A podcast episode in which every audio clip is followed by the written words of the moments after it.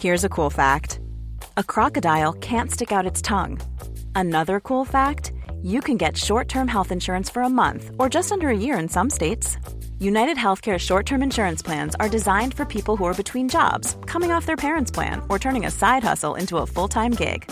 Underwritten by Golden Rule Insurance Company, they offer flexible, budget friendly coverage with access to a nationwide network of doctors and hospitals. Get more cool facts about United Healthcare short term plans at uh1.com. حرامكم ما في شك انها جزء من المفاتيح الرئيسيه لهذا Au long, au long, au long, la piste audio des grands récits de Society. Première piste. Comment j'ai arrêté El Chapo Une enquête de Raphaël Malquin qu'il vous raconte lui-même. Joaquín El Chapo Guzmán. Joaquín Guzmán alias El Chapo. Joaquín Guzmán lo era El Chapo.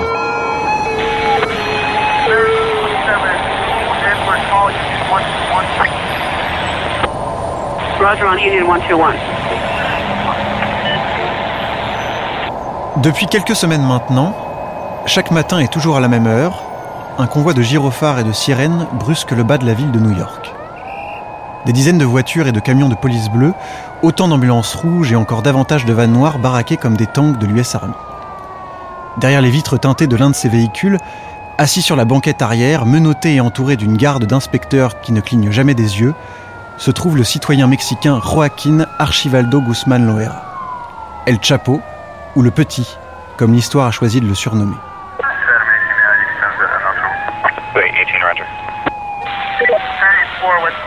Le plus riche, le plus sanguinaire et le plus connu des trafiquants de drogue contemporains.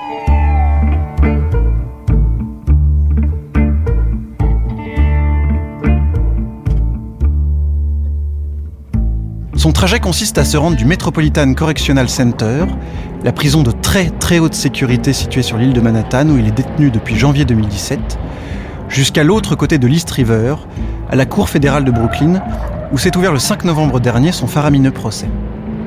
Le Mexicain, extradé aux États-Unis après avoir été arrêté au Mexique, est accusé d'avoir organisé l'exportation vers les États-Unis de 154 tonnes de stupéfiants pour une valeur de 14 milliards de dollars. Trois mois de procès au cours desquels l'extrême violence et la corruption des cartels auront été mis au jour. Le célèbre narcotrafiquant encourt la prison à perpétuité. Il est poursuivi aussi pour avoir commandité l'assassinat de 33 personnes. Au moins. Craignant que leur prisonnier ne veuille se faire la belle ou qu'un commando d'ennemis ne cherche à lui faire la peau, le FBI a décidé de sécuriser ses voyages new-yorkais en fermant la circulation sur les voies que le narcotrafiquant traverse avec ses gardiens. À l'aube, mais aussi le soir, lorsque la police américaine ramène El Chapo au pénitencier, des centaines de milliers de voitures circulant dans les parages du célèbre pont de Brooklyn doivent patienter, par choc contre par choc, et bloqués par des rangées de barrières. C'est alors une région tout entière qui se retrouve figée dans un bruit de klaxons et de moteurs tournant à vide. Pendant ce temps, à Washington, dans un petit bureau tapissé de moquettes claires de l'ambassade du Mexique, un homme s'amuse sans gêne de ce bazar monstre. It's a good feeling for, for every one of us of knowing that we did something that everybody told us that it was impossible. So that, at the end, that, that was what we keep for ourselves. Everybody, when we go, went over there with my little group of 20 persons, they called us that we were stupid, that they were going to kill us, that, that we were hallucinating because the local police or the person working inside Sinaloa were never going to arrest him or arrest any other of the high position uh, persons of the cartel. L'homme que vous venez d'entendre, c'est Nicolas González Perrin, dit El Comandante. Il a réussi là où beaucoup ont échoué. Il est celui qui a mis la main sur le collet de Joaquín Archibaldo Guzmán Loera, dit El Chapo. Pendant deux ans, il l'a traqué, il l'a reniflé et il l'a arrêté. Alors que le procès du plus grand trafiquant de drogue vivant s'est achevé à New York par une condamnation à la prison à perpétuité, Society a rencontré le commandante à Washington. Le commandant Nicolas González Perrin, grand commis de la police fédérale mexicaine, a orchestré l'arrestation surprise d'El Chapo il y a deux ans. Aujourd'hui, dans sa nouvelle vie, Nicolas González Perrin ne porte plus l'uniforme bleu nuit des brigades fédérales, mais un costume d'heureux notable qui étrique drôlement son épaisse silhouette. Il occupe ses journées en amendant et en paraffant des papiers, en prenant part à d'interminables réunions et surtout en serrant des ribambelles de main dans le quartier des ambassades de Washington. C'est que l'attaché González Perrin est un personnage en vue du landerneau diplomatique. En plus des activités quotidiennes pour le compte de la représentation mexicaine, il est désormais le secrétaire général de l'APALA, le groupement des polices d'Amérique latine. Peut-être le résultat de ses exploits dans le Sinaloa.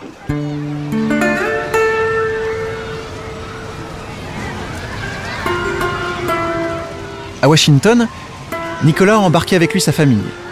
Quand il ne travaille pas, il emmène femmes et enfants au cinéma et au stade. Il visite les monuments de la capitale des États-Unis. Pour la première fois depuis des années, Nicolas González Perrin est un mari et un père comme tous les maris et les pères du monde.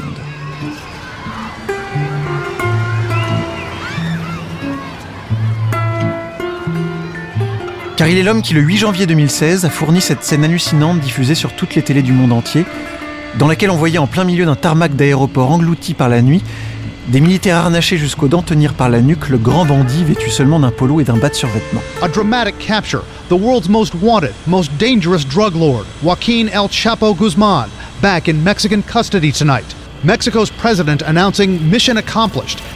Une mise au fer qui, à l'époque, permis à l'État mexicain de retrouver une fierté mise à mal par la spectaculaire évasion d'El Chapo, survenue l'année d'avant, et surtout par la cavale qui s'ensuivit menée comme une forme de pied de nez aux autorités.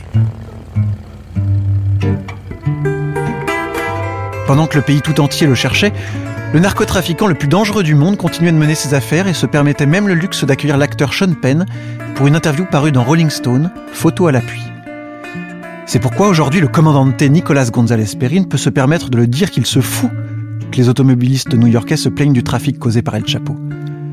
Le corps solide comme un menhir et la mâchoire en angle droit, le commandant T s'agrippe à son fauteuil et, dans un mouvement plein de nerfs, vient buter contre le bord de son bureau. Ici, à la frontière des États-Unis, la violence a explosé depuis la guerre déclarée par le président Calderon au cartel de la drogue. Bilan de l'an dernier, près du tiers des 5300 morts attribués à la narcoviolence.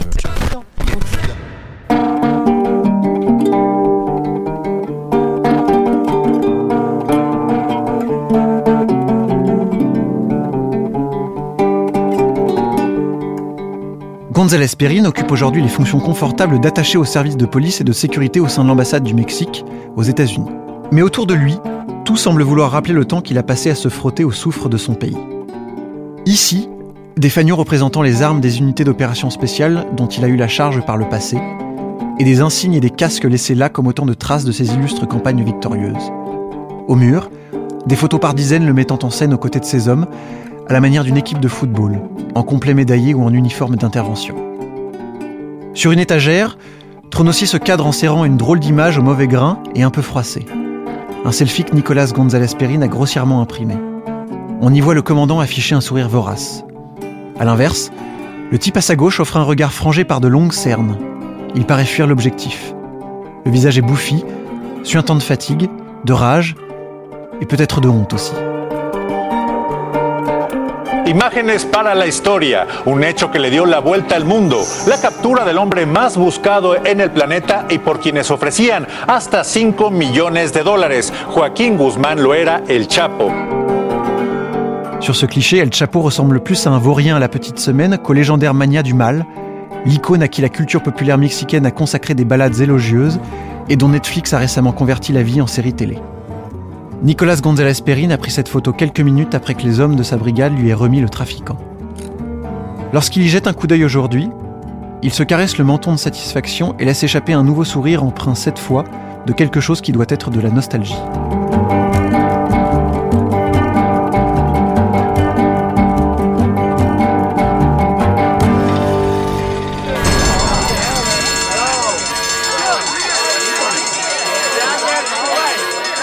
Cette histoire, justement, démarre dans le ventre d'une bête.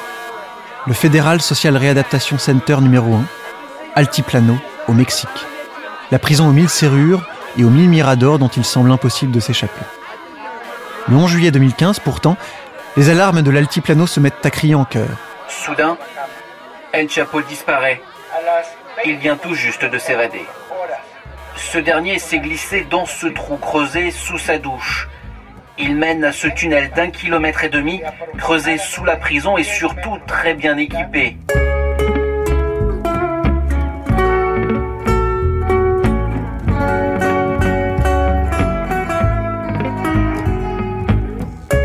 Le prisonnier le plus sensible, celui dont on surveillait jusqu'alors le moindre battement de cils, a disparu.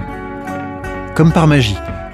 Au lieu de forcer les barrières de la prison à coups d'explosifs ou de faire appel à un hélicoptère, El Chapeau s'en est allé en empruntant un étroit tunnel dont l'entrée se trouvait sous le carrelage de la douche de sa cellule.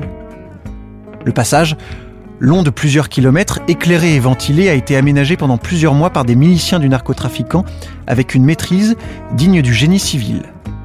C'est la seconde fois qu'El Chapeau échappe au pouvoir mexicain, et ce jour-là, une nouvelle traque commence.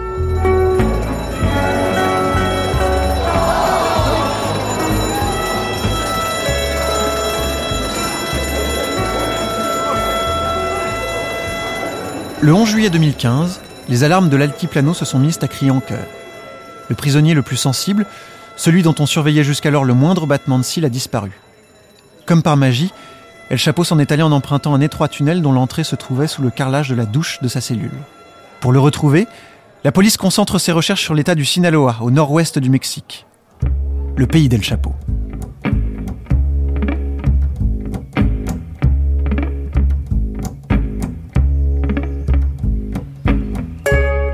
Sur cette tranche de terre jaune coincée entre les vagues hurlantes de l'océan et l'ombre d'une sierra aux dents du diable que ce fils de rien est né et qu'il est devenu un homme riche. C'est au Sinaloa que vivent les siens, ceux de son sang et aussi tous les hommes qui lui ont juré fidélité jusqu'à la mort. C'est là-bas qu'il revient toujours. À ce moment de l'histoire, Nicolas González Perrin vient toquer à la porte des huiles fédérales et demande à pouvoir prendre la tête des troupes stationnées dans le bouillon du Sinaloa. Nicolas González Perrin, 41 ans à l'époque, est un policier jusqu'au bout des godillots. Un homme qui n'a jamais voulu rien faire d'autre de sa vie qu'arrêter les méchants depuis gamin il a écouté son oncle, capitaine dans un commissariat de Mexico, lui faire le récit de ses cavalcades à travers la grande ville. C'est donc en toute logique qu'après des études de droit et de psychologie, il a intégré la prestigieuse Académie de sécurité publique et de la police fédérale de San Luis Potosí, dont il a obtenu les diplômes à la main. Jeune bleu, il s'est ensuite dégrossi en s'occupant de traquer les armes de contrebande. Durant les 20 années qui suivent, Nicolas González Perrin voyage partout dans le pays au gré de ses différentes affectations. Il devient officier supérieur, collectionne les honneurs et les bandelettes officielles, et chemin faisant, se façonne une spécialité, la lutte contre le narcotrafic. Son profil plaît.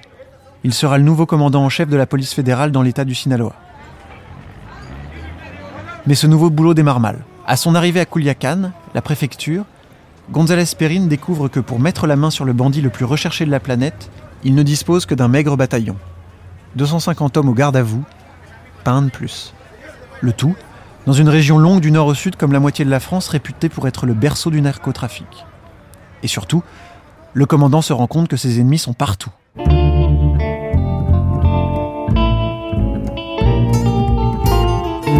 Dehors, bien sûr, mais aussi dans son propre camp, parmi les policiers régionaux, leurs homologues municipaux et les militaires qui opèrent aux alentours.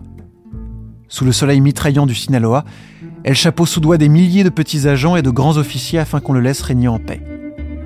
Nicolas González Perrin est trahi de toutes parts. Les renforts qu'il demande mettent toujours trop de temps à arriver, ou alors, plus simplement, ils n'arrivent jamais. Le policier décide de court-circuiter les pourris en plaçant, à la tête de toutes les casernes de la police fédérale du Sinaloa, des policiers légalistes avec qui il a déjà collaboré. Aidé par ses adjoints, il imagine bientôt le plan dit Tempête dorée, dont le but consiste à déployer en un rien de temps toutes les unités fédérales sur un théâtre d'opération identifié.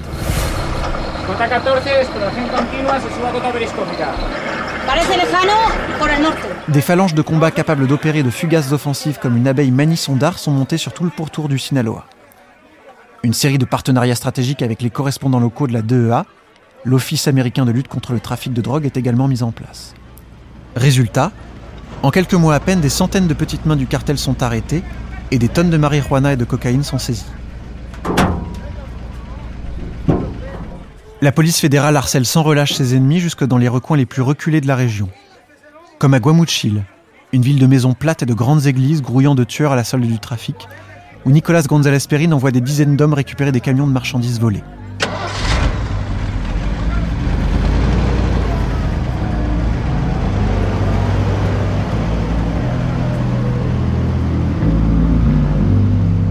Et El Chapo alors?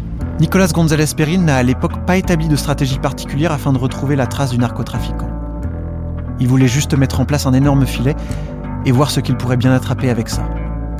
Et il finit par reconnaître que ce qui s'est passé a été de la chance.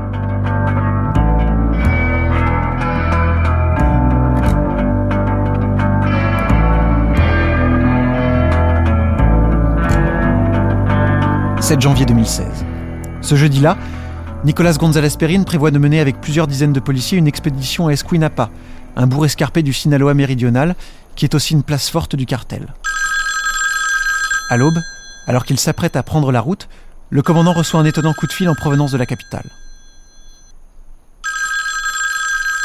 Enrique Galindo Ceballos, le grand Manitou de la police fédérale, veut absolument savoir comment les choses se passent au Sinaloa.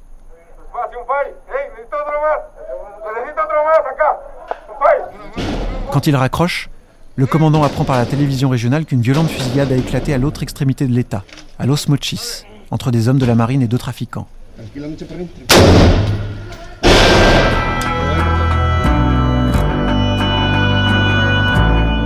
Un militaire a été blessé, les gangsters, eux, ont réussi à s'échapper au volant d'une voiture. Le flic décide d'annuler l'attaque d'Esquinapa et envoie toutes les forces à disposition vers Los Mochis.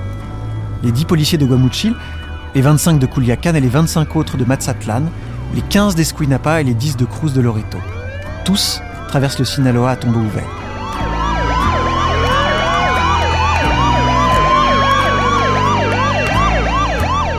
Parallèlement, Nicolas González Perrin ordonne aux quelques brigadiers en poste à Los Mochis d'organiser des barrages routiers tout autour de la ville.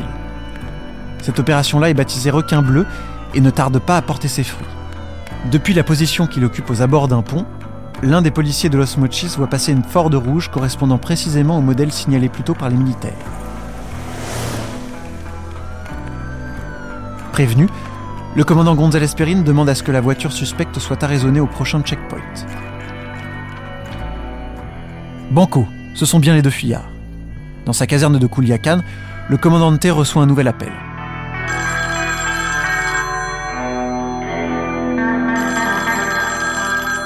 El Chapo, en personne. L'homme qui l'accompagne est Ivan Gastelum Cruz, dit aussi El Cholo Ivan, le porte-flingue principal du parrain du Sinaloa. En réalité, le plus dur commence maintenant. Il faut à tout prix que ces deux prisonniers de choix soient rapidement confinés en lieu sûr avant que la cavalerie d'El Chapo se mette en branle et ne vienne récupérer son chef, arme à la main. Nicolas González Perrin appelle le commandement militaire de Los Mochis et obtient que ses hommes et leurs prisonniers puissent aller trouver refuge derrière les murs du fortin local en attendant son arrivée. Mais la route est longue entre Culiacan et Los Mochis. Trop longue en tout cas pour ce qui est en train de se passer. Deux heures. González Perrin convainc le gouverneur de l'État du Sinaloa lui prêter exceptionnellement son hélicoptère de service. Problème, le réservoir est presque vide. Selon son pilote, la seule façon d'arriver à bon port consisterait à monter très haut dans le ciel afin d'économiser du fuel. Le commandant T refuse. Maintenant, il est l'heure de s'envoler à bord de l'hélico. 7 janvier 2016. Tandis que l'hélicoptère traverse le ciel poussiéreux du Sinaloa en longeant la côte, le téléphone satellite de Nicolas González Perrin se met à s'agiter. C'est la DEA. Les Américains, qui n'ont pas eu vent de ce qui se trame à Los Mochis, avertissent leur interlocuteur mexicain que d'étranges mouvements de troupes ont été remarqués aux environs de Guamuchil. Ce qui devait arriver est donc en train d'arriver. Sans nouvelles de son chef suprême, la horde sauvage du cartel du Sinaloa, plus d'une centaine d'hommes si l'on en croit les informations de la DEA, se prépare à fondre sur Los Mochis. À l'arrière du cockpit, le commandant González Perrin rappelle les policiers qui convoient El Chapo pour les prévenir des malheurs qui s'annoncent. La colonne fédérale n'a plus qu'une poignée de kilomètres à avaler avant d'être en sécurité lorsqu'un alignement de camions apparaît droit devant elle. Les sicarios d'El Chapo ont fait vite. Les hommes du commandante décident alors de bifurquer sur une petite route perpendiculaire et foncent à toute allure sans jamais regarder dans le rétroviseur. Perdus sur les hauteurs de Los Mochis, ils passent devant une station essence et une épicerie et finissent par franchir le portail d'une hacienda ceinturée par une haute palissade. L'hôtel Doux. Plutôt que d'affronter les vents de la ville, les policiers fédéraux se terreront ici jusqu'à ce que les militaires viennent à leur rescousse. Une chambre est réquisitionnée afin d'y séquestrer El Chapo et El Cholo Ivan.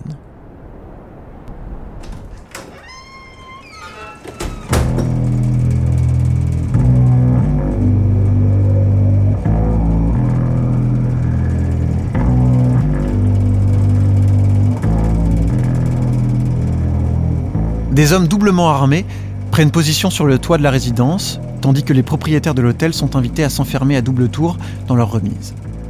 Encore quelques minutes, et le paisible mât se transforme en une véritable caserne. Le contingent militaire tant attendu vient d'arriver, suivi de près par les renforts de la police fédérale débarqués de tout le Sinaloa, des hommes de la police municipale et des soldats de la marine. El Chapo vaut bien une armée entière.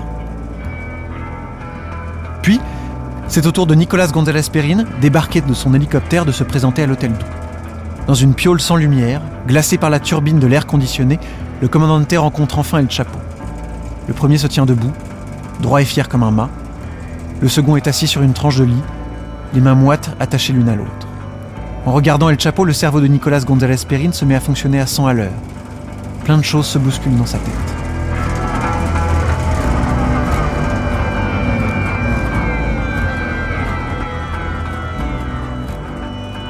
Il repense aux fosses débordant de cadavres, aux têtes coupées et aux torses sans bras qu'il a vus et revus au cours de sa vie dédiée à la lutte contre le narcotrafic, spécialement quand il était en poste dans l'état du Chihuahua. Il revit aussi cet attentat auquel il a échappé in extremis, parce que la bombe qu'un sicario avait dissimulée sous sa voiture avait oublié d'exploser. Enfin, le visage du mafieux lui rappelle sa propre solitude. Ces soirs trop nombreux, lors desquels il a dîné en silence, sous l'halogène grésillant d'un triste appartement de fonction. À cause du danger de ces différentes mutations, le commandant T n'a jamais vécu avec sa femme et ses enfants. C'est finalement El Chapo lui-même qui met fin à ce moment d'introspection. Derrière les rideaux de l'hôtel Doux, le trafiquant dégaine une proposition de la dernière chance. Si le commandant T le libère sur le champ, il le paiera en milliards. Pour toute réponse, Nicolas González Perrin se contente d'un silence cinglant.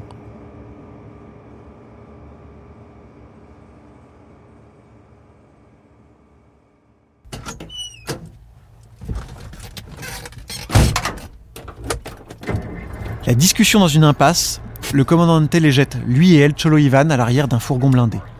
Les deux narcos sont conduits jusqu'à l'aéroport de Los Mochis où les attend un appareil de la marine paré pour rejoindre Mexico. Dans quelques heures, El Chapo et son bras droit seront exhibés devant les caméras du pays à la manière de deux trophées de chasse nationaux. Parce qu'il considère que cette arrestation est son œuvre, Nicolas González Perrin prend naturellement place dans l'avion en compagnie de ses plus proches lieutenants une initiative qui a le don d'agacer le vice-amiral Marco Antonio Ortegasio. L'officier numéro 1 des forces de la marine fait remarquer que seuls des militaires sont autorisés à embarquer. La guerre des chefs va-t-elle, comme cela est arrivé si souvent au Mexique, faire capoter la capture? Nicolas González Perrin ne bouge pas de son siège. Sous le regard halluciné d'El Chapo, le vice-amiral hurle à l'attention du commandante et de ses adjoints. L'air brûle, la tension est à son maximum. Les soldats sont sur le point d'empoigner Nicolas González Perrin et de le sortir de l'avion comme on vire un ivrogne d'un saloon. C'est alors que plusieurs dizaines de policiers fédéraux viennent encercler l'avion, toutes baïonnettes dehors. Si leur commandante ne s'envole pas avec El Chapo et El Cholo Ivan, il y aura du grabuge. Ortegasio doit se résoudre alors à capituler.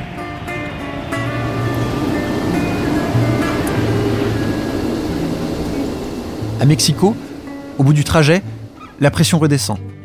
Même El Chapo semble avoir avalé sa colère.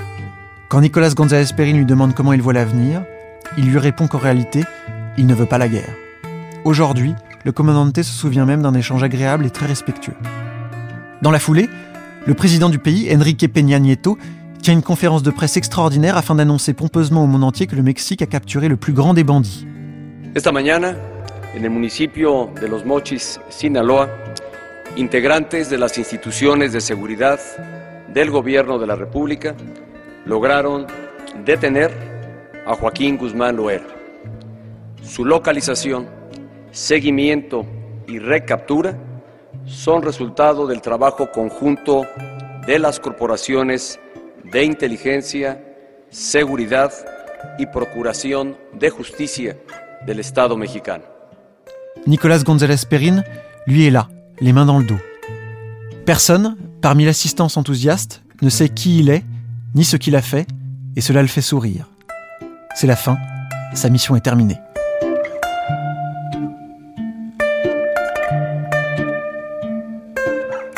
Le policier s'imagine rentrer à Kouliakan et sabrer le champagne au milieu de ses hommes. Il n'en aura pas le temps. Les autorités fédérales décident séance tenante de l'exfiltrer du Sinaloa. C'est un impératif de sécurité. Le cartel décapité a appris quel rôle le policier vient de jouer, et Ressus, le premier fils d'El Chapo, annonce partout qu'il le tuera de ses propres mains, avec son pistolet en or.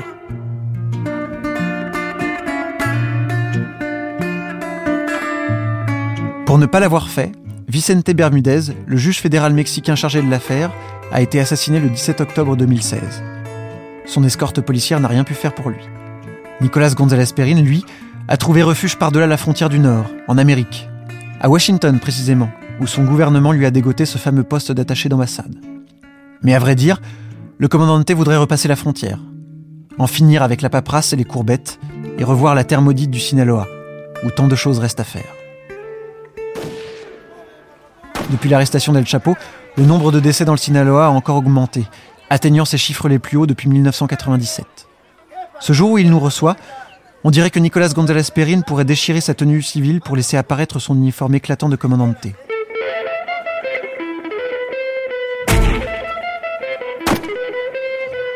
Autour de lui, une myriade de cartons fleure le papier frais. Dedans se trouvent des dizaines d'exemplaires du livre qu'il vient tout juste de publier. Nicolas González Perrin y expose une série de propositions visant à réformer la police au Mexique. Il parle de sa fameuse tempête dorée et de l'opération Requin Bleu. Il insiste sur la nécessité de payer correctement les policiers afin d'en finir avec le fléau de la corruption. Et quand il y a un peu plus d'un an, une agence de presse a publié une dépêche mettant au jour sa retraite confidentielle, Nicolas González Perrin a frissonné un moment à l'idée que le cartel puisse rappliquer un jour devant chez lui. Mais cela n'a pas duré. Il le sait, au fond, c'est mieux que les gens sachent où il est. Et le titre de son livre, De l'impossible au possible, est une manière pour le policier d'encourager ses supérieurs à le rapatrier sur le front. D'ailleurs, Nicolas González Perrin a déjà une cible dans son viseur. Là-bas, au sud, un homme, El Mayo, a déjà pris la succession d'El Chapo.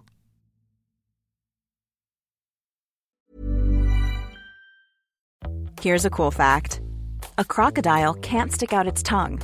Another cool fact, you can get short-term health insurance for a month or just under a year in some states. United Healthcare short term insurance plans are designed for people who are between jobs, coming off their parents' plan, or turning a side hustle into a full time gig. Underwritten by Golden Rule Insurance Company, they offer flexible, budget friendly coverage with access to a nationwide network of doctors and hospitals. Get more cool facts about United Healthcare short term plans at uh1.com.